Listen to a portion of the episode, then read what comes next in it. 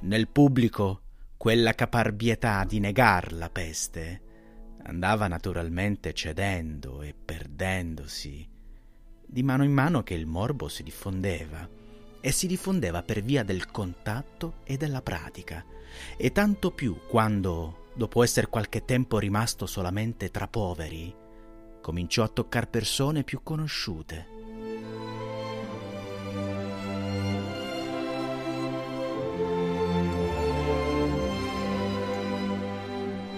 Il contagio raccontato in un estratto dal capitolo trentunesimo dei Promessi Sposi di Alessandro Manzoni.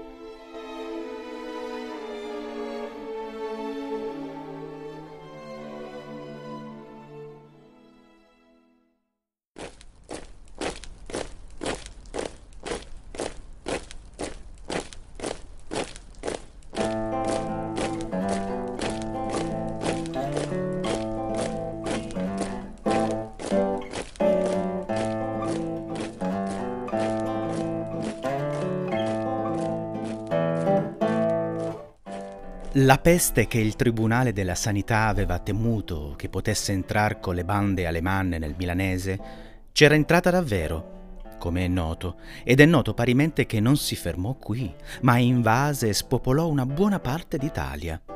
Condotti dal filo della nostra storia, noi passiamo a raccontare gli avvenimenti principali di quella calamità. Nel milanese si intende, anzi in Milano quasi esclusivamente che della città quasi esclusivamente trattano le memorie del tempo, come a un dì presso accade sempre per tutto, per buone e per cattive ragioni.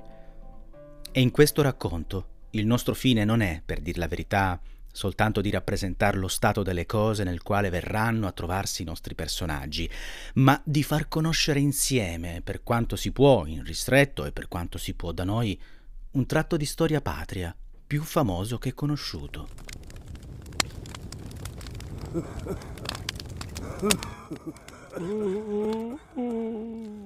Ma sul finire del mese di marzo cominciarono, prima nel borgo di Porta Orientale e poi in ogni quartiere della città, a farsi frequenti le malattie, le morti, con accidenti strani, di spasimi, di palpitazioni, di letargo, di delirio, con quelle insegne funeste di lividi e di buboni, morti per lo più celeri, violente, non di rado repentine, senza alcun indizio antecedente di malattia.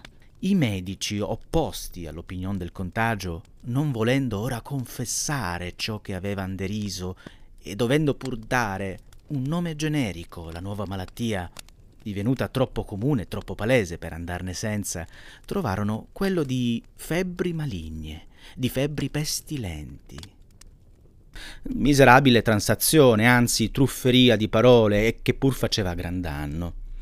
Perché, figurando di riconoscere la verità, riusciva ancora a non lasciar credere ciò che più importava di credere, di vedere, che il male s'attaccava per mezzo del contatto. I magistrati, come chi si risente da un profondo sonno, principiarono a dare un po' più orecchio agli avvisi, alle proposte della sanità, a far eseguire i suoi editti, i sequestri ordinati, le quarantene prescritte da quel tribunale e chiedeva a esso di continuo anche danari per supplire alle spese giornaliere crescenti del lazzaretto e di tanti altri servizi. E li chiedeva ai decurioni, intanto che fosse deciso, che non fu, credo mai, se non col fatto, se tali spese toccassero alla città o all'erario regio.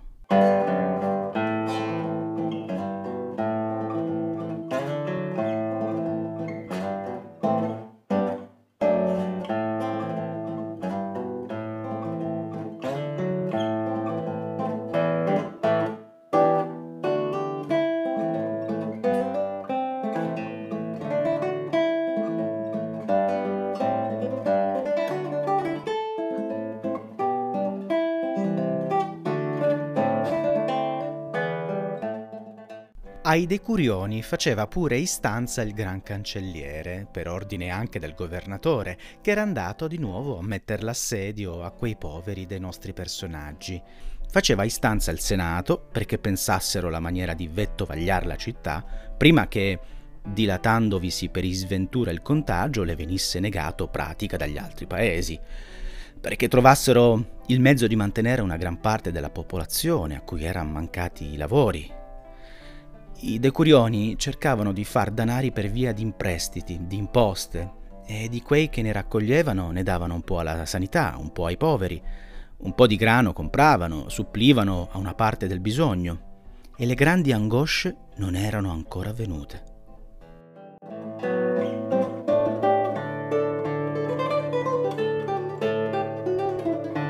Nel lazzeretto, dove la popolazione, quantunque decimata ogni giorno, andava ogni giorno crescendo, era un'altra ardua impresa, quella d'assicurare il servizio e la subordinazione, di conservare le separazioni prescritte, di mantenervi, insomma, o per dir meglio, di stabilirvi il governo ordinato dal Tribunale della Sanità che fin dai primi momenti c'era stata ogni cosa in confusione per la sfrenatezza di molti rinchiusi, per la trascuratezza e per la connivenza dei serventi.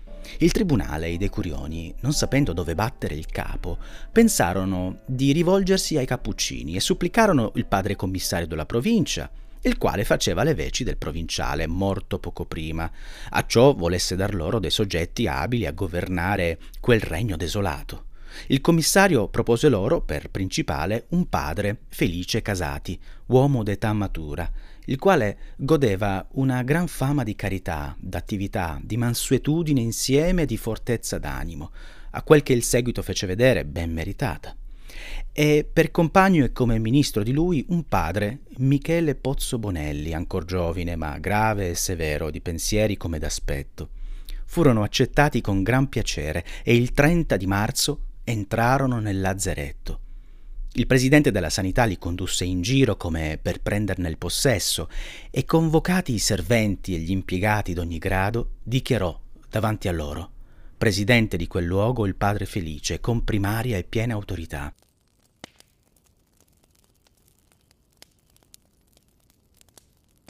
Di mano in mano, poi che la miserabile radunanza andò crescendo, v'accorsero altri cappuccini e furono in quel luogo soprintendenti, confessori, amministratori, infermieri, cucinieri, guardarobi, lavandai, tutto ciò che occorresse. Il padre Felice, sempre affaticato e sempre sollecito, girava di giorno, girava di notte, per i portici, per le stanze, per quel vasto spazio interno, talvolta portando un'asta, talvolta non armato che di cilizio, animava e regolava ogni cosa, sedava i tumulti, faceva ragione alle querele, minacciava, puniva, riprendeva, confortava, asciugava e spargeva lacrime. Prese sul principio la peste. Ne guarì e si rimise con nuova lena alle cure di prima. I suoi confratelli ci lasciarono la più parte la vita e tutti con allegrezza.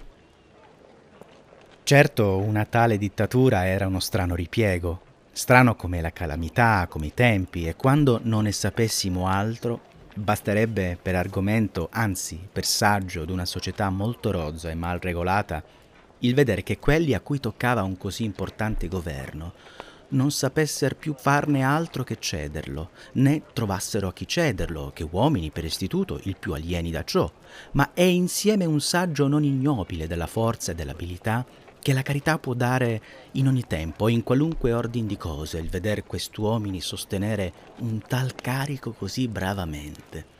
E fu bello lo stesso averlo accettato, senz'altra ragione che il non esserci chi lo volesse senz'altro fine che di servire, senz'altra speranza in questo mondo, che d'una morte molto più invidiabile che invidiata. Fu bello lo stesso esser loro offerto solo perché era difficile e pericoloso e si supponeva che il vigore, il sangue freddo, così necessario e raro in quei momenti, essi lo dovevano avere. E perciò l'opera e il cuore di quei frati meritano che se ne faccia memoria, con ammirazione, con tenerezza, con quella specie di gratitudine che è dovuta, come in solido, per i gran servizi resi da uomini a uomini, e più dovuta a quelli che non se la propongono per ricompensa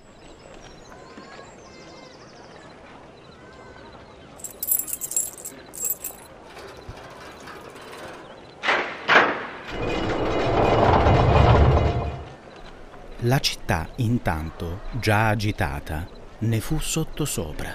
I padroni delle case, con paglia accesa, abbruciacchiavano gli spazi unti. I passeggeri si fermavano, guardavano, inorridivano, fremevano.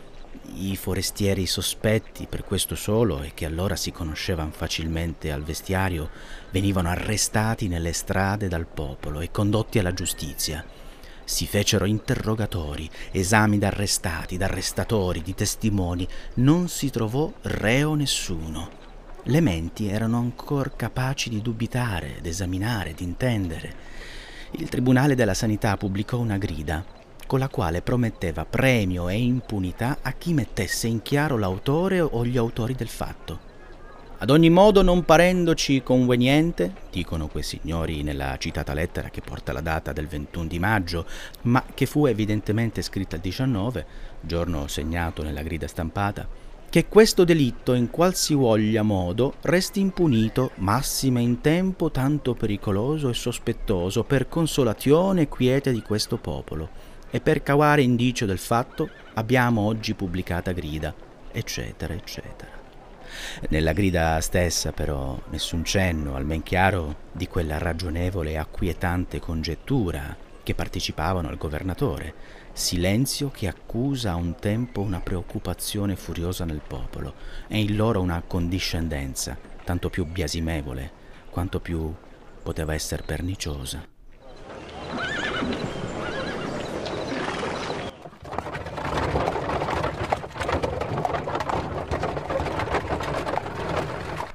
C'era, del resto, un certo numero di persone non ancora persuase che questa peste ci fosse.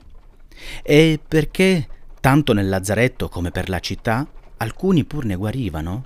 Si diceva, gli ultimi argomenti di un'opinione battuta dall'evidenza sono sempre curiosi a sapersi, si diceva dalla plebe ed ancora da molti medici parziali non esser vera peste perché tutti sarebbero morti. Per levare ogni dubbio, trovò il Tribunale della Sanità un espediente proporzionato al bisogno, un modo di parlare agli occhi, quale i tempi potevano richiederlo o suggerirlo. In una delle feste della Pentecoste usavano i cittadini di concorrere al cimitero di San Gregorio, fuori di Porta Orientale, a pregare per i morti dell'altro contagio che erano sepolti là, e prendendo dalla divozione opportunità di divertimento e di spettacolo, ci andavano, ognuno più in gala che potesse. Era in quel giorno morta di peste, tra gli altri, un'intera famiglia. Nell'ora del maggior concorso, in mezzo alle carrozze, alla gente a cavallo e a piedi, i cadaveri di quella famiglia furono, a ordine della sanità, condotti al cimitero suddetto, su un carro, ignudi, affinché la folla potesse vedere in essi il marchio manifesto della pestilenza. Un grido di ribrezzo, di terrore s'alzava per tutto dove passava il carro, un lungo mormorio regnava dove era passato, un altro mormorio lo precorreva. La peste fu più creduta, ma del resto andava acquistandosi fede da sé ogni giorno più, e quella riunione medesima non dové servir poco a propagarla.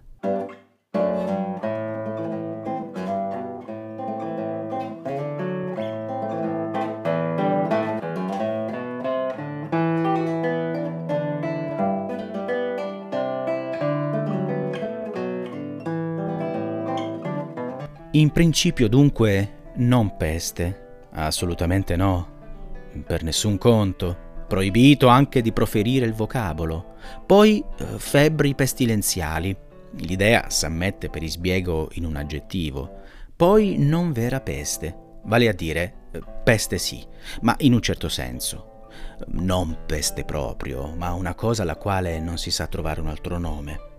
Finalmente peste senza dubbio e senza contrasto, ma già ci si è attaccata un'altra idea, l'idea del beneficio e del malefizio, la quale altera e confonde, l'idea espressa dalla parola, che non si può più mandare indietro.